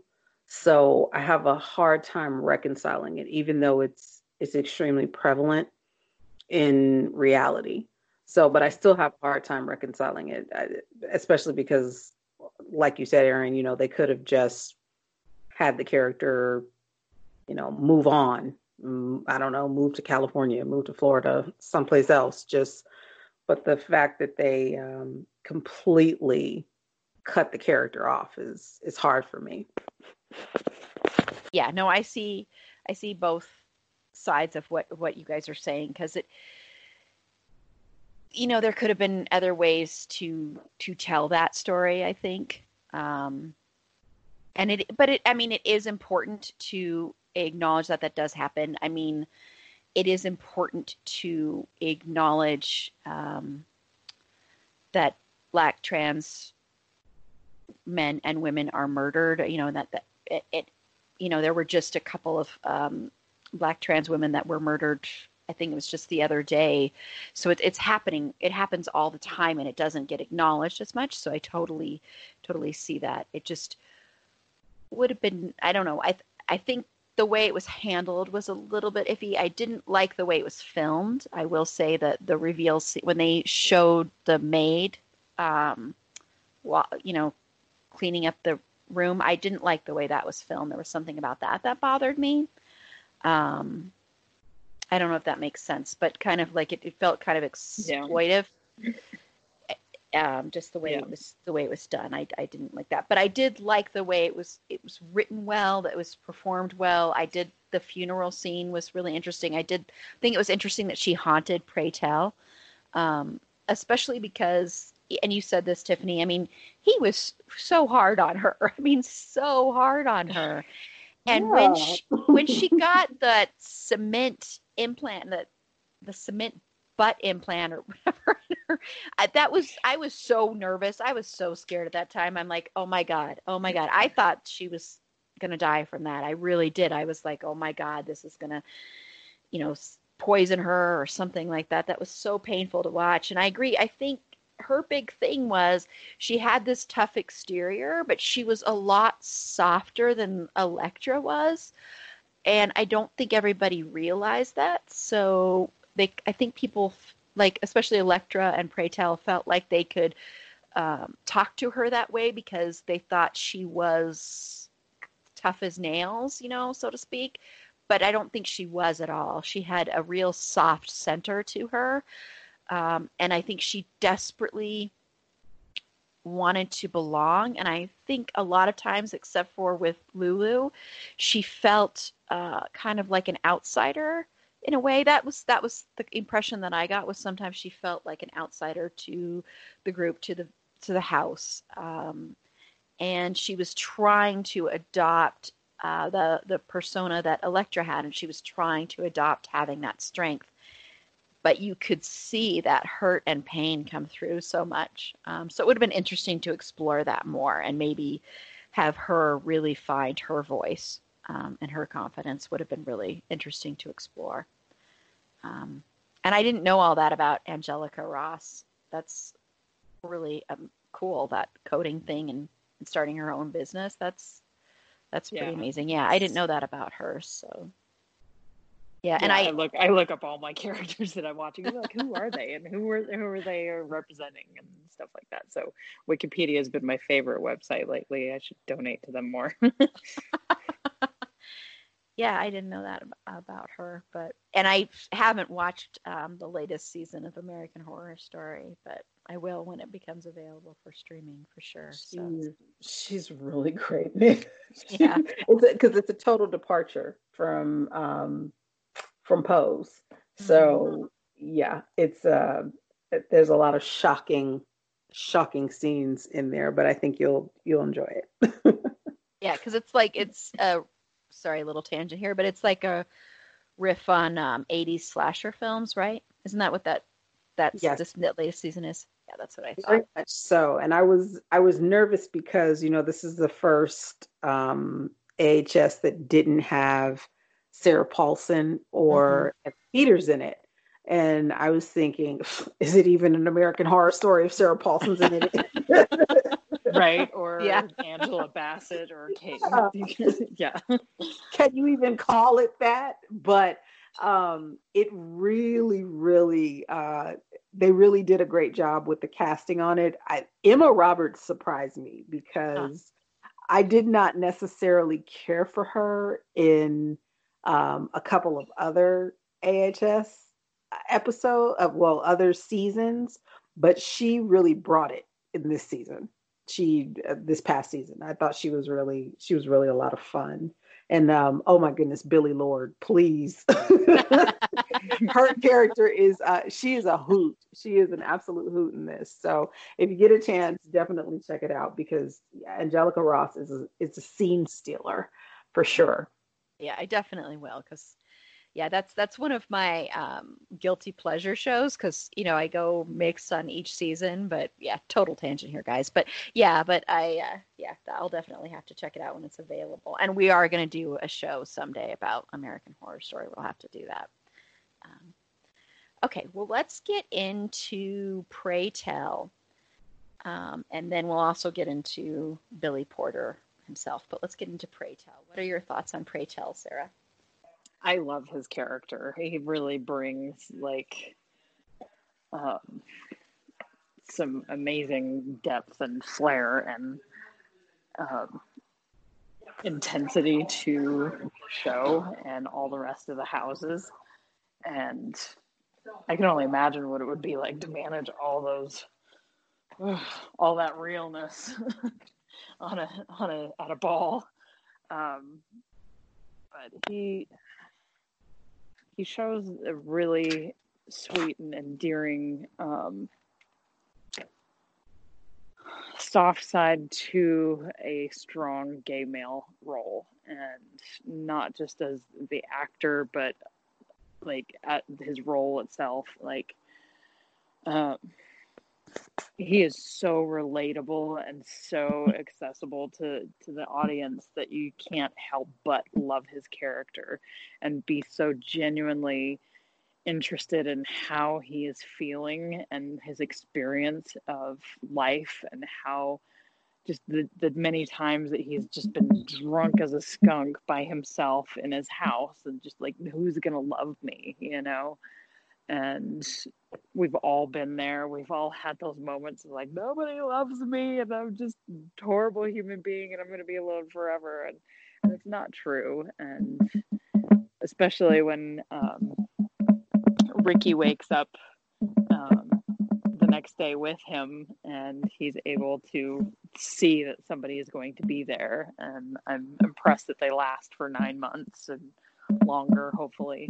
Character just brings a strong male um, gay male dynamic and especially a person of color who is knows the struggles that they've experienced and know how what they're going to experience and what it's like to be a gay black man in New York and be poor and do try to navigate life the best the way they can. And he really strives to live life. And but he also rejects a lot of who he is by not acknowledging that he needs to have somebody. It's it's good to have a partner. It's good to have a person in your life that you can connect with and do wonderful things with and still have joy even though you have he has hiv and he's had his different illnesses and his own health scare and and that experience he I think he finally realizes closer towards the end of the season two that it's okay to be with somebody and for him to uh, come back and be friends with Blanca. Like uh, that Blanca experienced so much loss during that time. She lost all of her kids, she lost her business, she lost her best friend, and then she was alone for nine months. Um, so him reconciling with Blanca was uh, vulnerable, but so important to convey that relationships can heal and move forward. And he did that beautifully. So yeah, I love his character and his intensity and his unapologetic um, representation of him, himself. And Tiffany? Okay, first off, Billy Porter is the goat. Let's all let's all recognize that. Game recognize game. Um Pray is one of those people who just takes up a lot of space, but in a good way. Um his he has this um this excitement for life, but I think you can see that he is being trod upon and he's a bit downtrodden by the time we get to um, the middle of season one because all of this death is really starting to get to him. And um, Sarah explained it really beautifully about him needing somebody and being vulnerable to needing somebody and recognizing that you shouldn't be alone in life that you have to have not only friendship but companionship as well. And i personally you know i i had the electric face when when it was whenever when when he and damon got together because um like blanca said it's he's an elder in the in the ballroom community and the fact and Damon is very much I mean Damon Ricky is very much not an elder in the ball community. There's a big age difference there and um I was a little bit hesitant to see them get together and hook up. Uh, even if that relationship, there was a lot of um, there was a lot of companionship when you saw them just kind of hanging out in his apartment and sitting around, shooting the breeze, watching TV, eating dinner together. Um, it still kind of gave me pause. But I will say that the overall character of Pray Tell is so fun and so vivacious. And he's another one like Elektra that knows how to cut you and knows how to cut you deep. He knows just what to say to make maximum impact and he doesn't have to use a lot of words. He I mean, he can he can read you for filth in literally a sentence and that's that. And I think that's why he always um, got to Candy because he didn't have to say a lot. But everything that he just like nails, nails, nails flying at you. But the character is is so well written. And that uh, that hospital when he was in the hospital and that when he's being haunted and, and he's having these basically like these hallucinations. I don't even know if you can call them dreams. They were more like hallucinations. Uh, that was so good. That that whole episode was so well done. Um, it, it just showed mm-hmm. the range i think of billy porter so i'm i'm in awe mm-hmm. Yeah, yeah. Billy Porter is, he's just, he's so incredible. He's incredible, incredible, incredible, incredible. I just love him. And his YouTube channel, everybody should subscribe to that and watch his videos because he's, he's right on. He's amazing. He's just, I, I love that. I love him so much. Um, and yeah, he's, Pray Tell is incredible, an incredible character. Um, and so much depth there, um, so many layers and yeah, in that that episode, that loves in need of love today episode that you've mentioned is such a great episode. So unique and different. It, uh, it almost has also like a, a musical feel to it because of you know the the cabaret thing that they're trying to prepare for, and there's there's fan, fantasy element and this um, not horror element, but this um, almost like his mind is torturing him in some ways too, um, if that makes sense. Um, and it, it's just it's a really really good episode, and his range in that episode is is really great too. And yeah, the the the Ricky thing was another one of those that kind of came out of left field. Like I wasn't predicting that at all. I would never have thought of putting the two of them together. Um, but I did love their scene um, when um, and I don't know if it's in the the season finale of season two, or when um, you know when when when the guys are going to um, dress up and and and dress and go and drag and perform at the ballroom and he has to put on the heels and he walks out and is like i'm not going to do this. And then they sit and have that scene. I don't remember which episode that is. I don't know if mm-hmm. it is in the is is that in the season finale of season two. I can't remember. Uh, but there's I think, but yeah. But they're sitting there, and it's such a great scene, um, and so compassionate, um, and the way it's the way it's done, and the way it's handled, and the way it's mm-hmm. even though pray tell is an elder you still see kind of like they're they're on the same wavelength there in that scene um, and it's like ricky can almost teach him something help him um, help him come to terms with uh, who, who he is and expressing another side of himself, discovering another side of himself, discovering his femininity and, and, and getting in touch with that and being comfortable with that. Um, I thought that was a really beautiful scene. I really loved that scene. And I loved watching him walk I loved that, and, and yes, that he was so great. He was so great in that, and the little shade he throws, you know, when he gets the nine, when he gets one of the, and he gets a nine, and the little shade he throws, I just and that look on his face, oh my god, I just I loved that too, and I love watching his relationship with Blanca. Um, there's they have such a loving relationship. They're like brother and sister, is the way I kind of view it and they're so supportive mm-hmm. of each other. Um, and I just loved watching them together. And I also loved his relationship with Sandra Bernhard's character. I thought that that's a really good relationship as well. Um, and you know, watching him um, in the beginning of season two when he goes um, to the ACT UP meeting, um, mm-hmm. you know, when she takes him, I thought that was really great too. And seeing him become more active and using a lot of his grief um, to to help help the community and to speak out and um, yeah, I thought I thought that was really great to watch in season two as well, and watching him really, really dealing with his illness.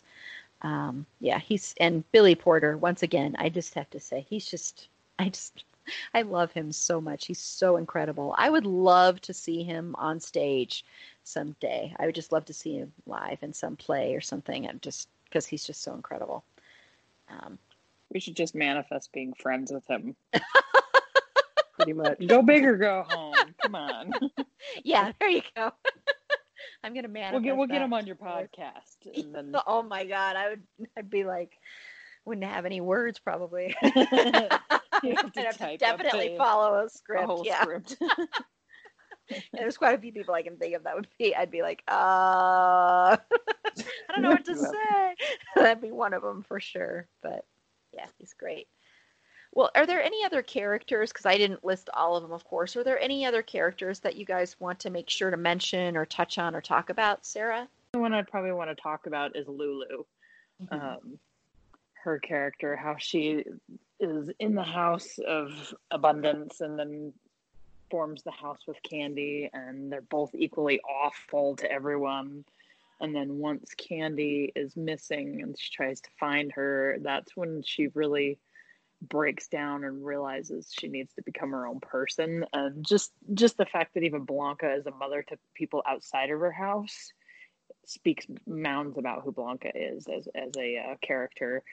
But even lulu told her that she was inspired by blanca and chose to re-enroll in college so she can finish her degree in accounting. Like how inspirational can a person be? Like, uh, her growth and her her softness that comes out and her genuine um, personality of just being this free spirited, soft, loving person.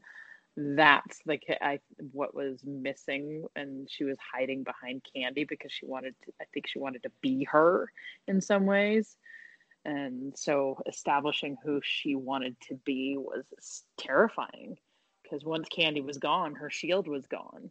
That fierceness was gone, and she had to hide. She hid, hid behind her for so long, and now she had to become who she needed to be, and that was terrifying for her. And uh, Blanca pulled her out of it and got her into a new space where she is like one of the sisters. She's a, also a mother, but she's also part of a very special group of women that can go on the beach vacation together and all connect. And um, I, I really like how um, gentle she seems to become and not less and not as intense. And I think the balance between uh, Elektra and Blanca helped guide her into her own niche of who she wants to be be as a mother. Mm-hmm. And Tiffany, do you have any other characters you want to speak on? Or? Uh, I do. I do actually like the character of Lulu, um, because she she is in that shadow a lot. Uh, she really doesn't have a, a huge role um, when she's in the House of Abundance.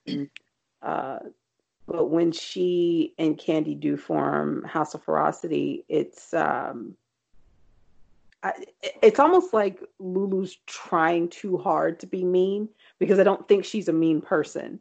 I think she's actually uh, kind of nurturing. She's more nurturing than she is mean, but she's just trying to keep up. She's trying to keep up with with how Candy is reactionary to everything, and she's trying to keep up with how Elektra treated her. So she just lashes out. But I don't think she's actually that person. I think she's pretty gentle.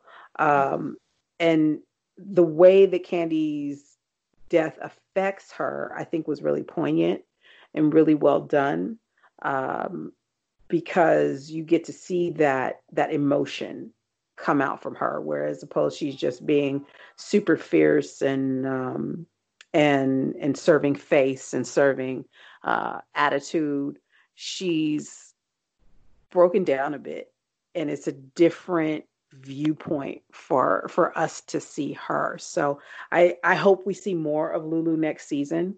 Um, because I think the character can grow even more. And it'll be interesting to see how she is as just a an individual house mother if the House of Ferocity actually survives.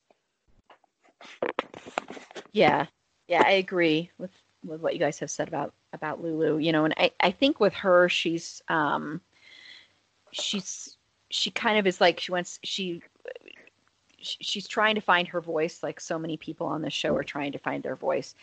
And i think she kind of latches on to people and maybe takes a little bit of that personality on or, or seeing that that might be what she wants to be when in actuality that's not who she is. Um, and yeah she kind of was kind of very very secondary in the first season i thought. And then i think with the second season she really came out a lot more um, she shined a lot more. Um, and you know, I I think that's kind of a running theme with this show is so many characters finding their voice and getting confidence that they didn't have before, and I think that's true of her as well. I think she really is starting to find her voice more, and so it would be interesting to explore that and to explore if she does, like you said, Tiffany, if she does, if her house remains, um, exploring that a lot would a lot more would be really interesting seeing who her children are and who she takes on and how that grows. And then just watching her growth in general as a character. Um, yeah yeah. Well before we Can close I out add one sorry, more character? Yeah yeah sorry yeah there's one more character i think that was really formative to everybody's experience.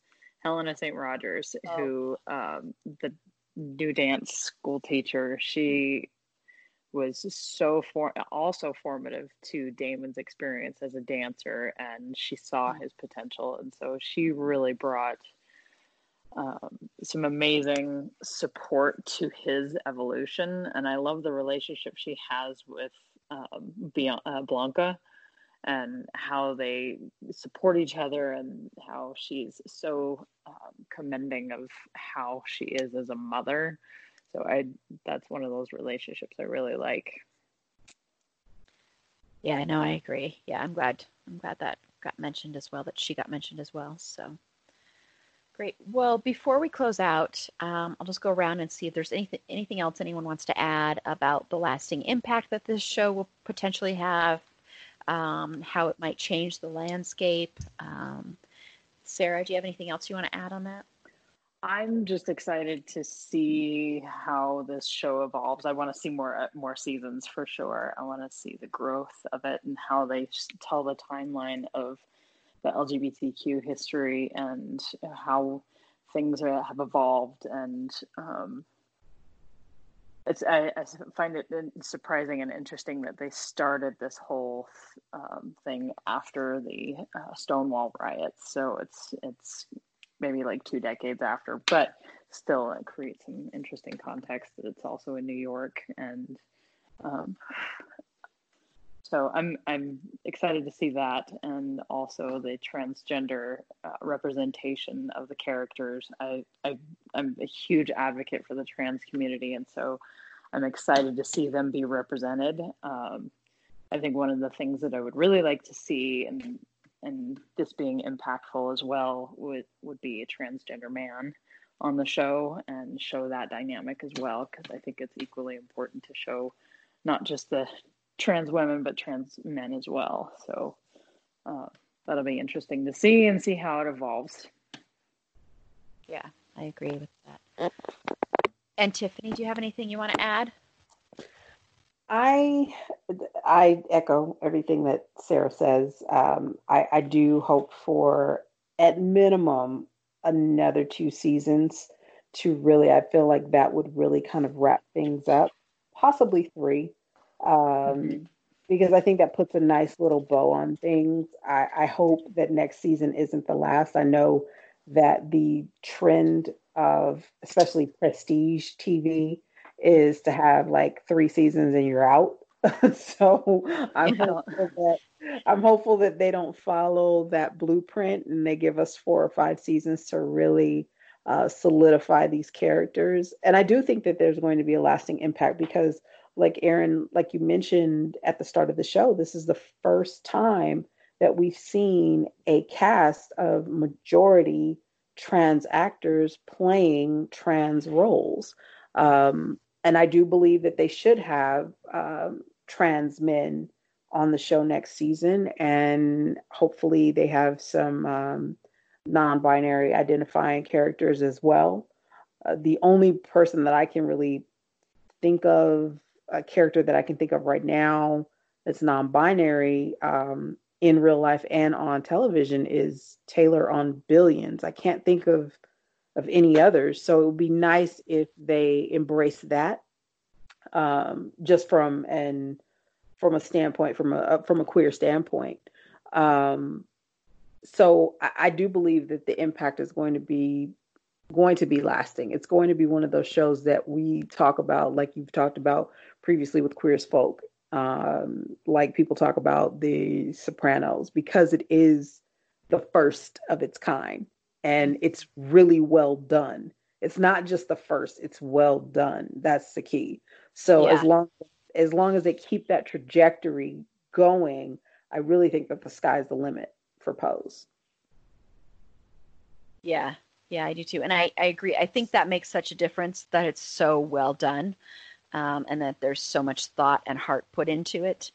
Um, you know, it, that makes a big difference because that can also make a difference in, in the fact that you can see more shows like this, you can see more representation. Um, and I agree, it would be great to see um, a trans male next year um, and or next season, sorry, next year, next season, or in one of the upcoming seasons of Pose if they have more than three, because like you said, Tiffany, a lot of times they do stop at three or four. It seems like it's three or four is usually what happens.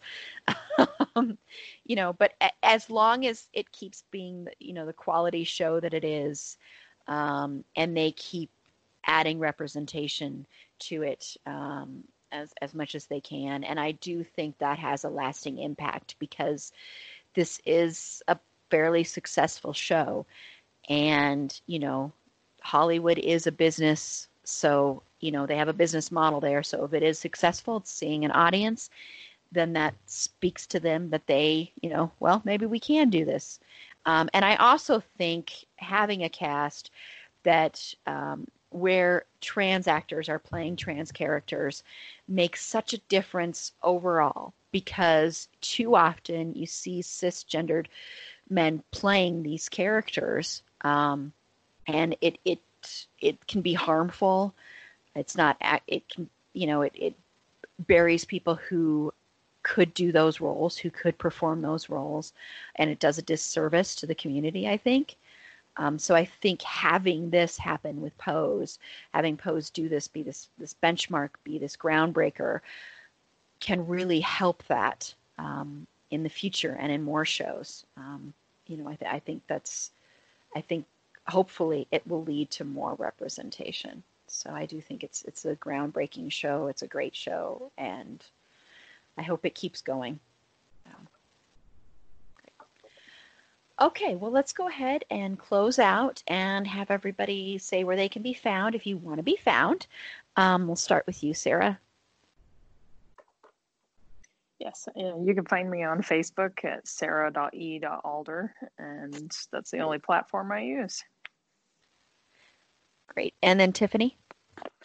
I am generally on Twitter, and you can find me at who is Tiff is me. That's W H O I S T I F F I S M E. And then you can find me on uh, Instagram, same thing at who is Tiff is me.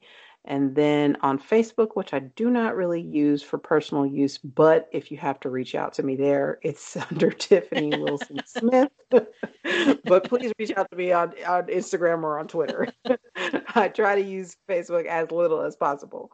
Uh, and then I also write for the Game of Nerds, and that is on all platforms at the Game of Nerds, all one word and we're always looking for writers. So if you like to review films, if you like to review television shows, if you like to review gaming, uh, anything like that, magazines, books, we're always looking for folks to join the ranks, and you can reach out to us on Twitter or Facebook at the Game of Nerds.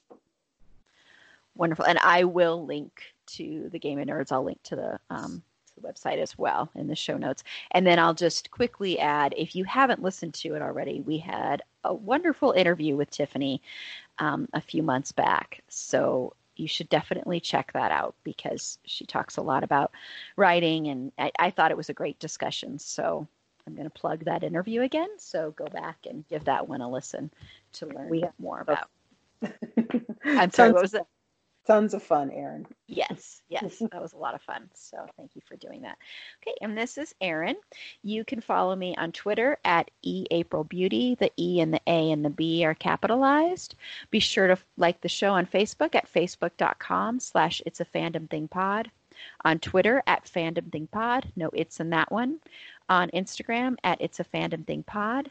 Um, and if you would like to reach out um, and for any reason, if you have any show ideas, sorry, ideas, feedback, anything like that, feel free to email the show at it's a fandom thing pod at gmail.com.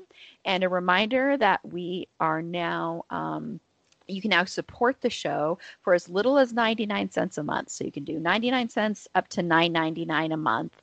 Um, and like I said, everything we get from that will be donated to Black Lives Matter organizations. And like I said, we're really going to try and focus on um, Black trans organizations because those need those need a lot of attention as well, and um, they are getting left behind sometimes. So we need to focus on that as well. Um, so until next time. Oh, sorry, I was going to tell you what's on our next show.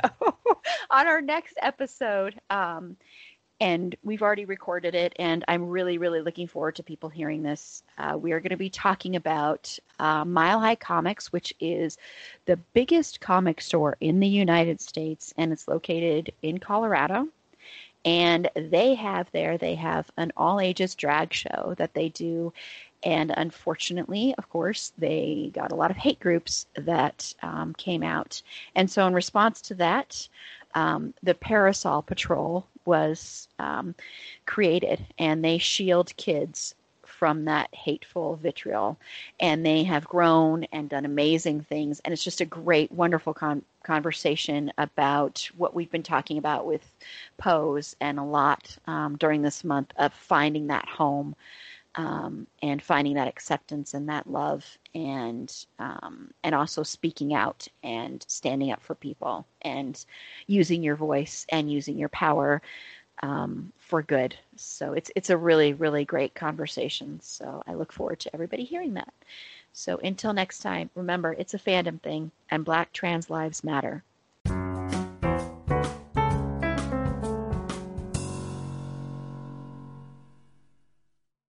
Hello, it is Ryan, and we could all use an extra bright spot in our day, couldn't we? Just to make up for things like sitting in traffic, doing the dishes, counting your steps, you know, all the mundane stuff. That is why I'm such a big fan of Chumba Casino. Chumba Casino has all your favorite social casino style games that you can play for free anytime, anywhere with daily bonuses. That should brighten your day a little. Actually, a lot. So sign up now at ChumbaCasino.com. That's ChumbaCasino.com. No purchase necessary. Group. Void were prohibited by law. See terms and conditions. 18 plus.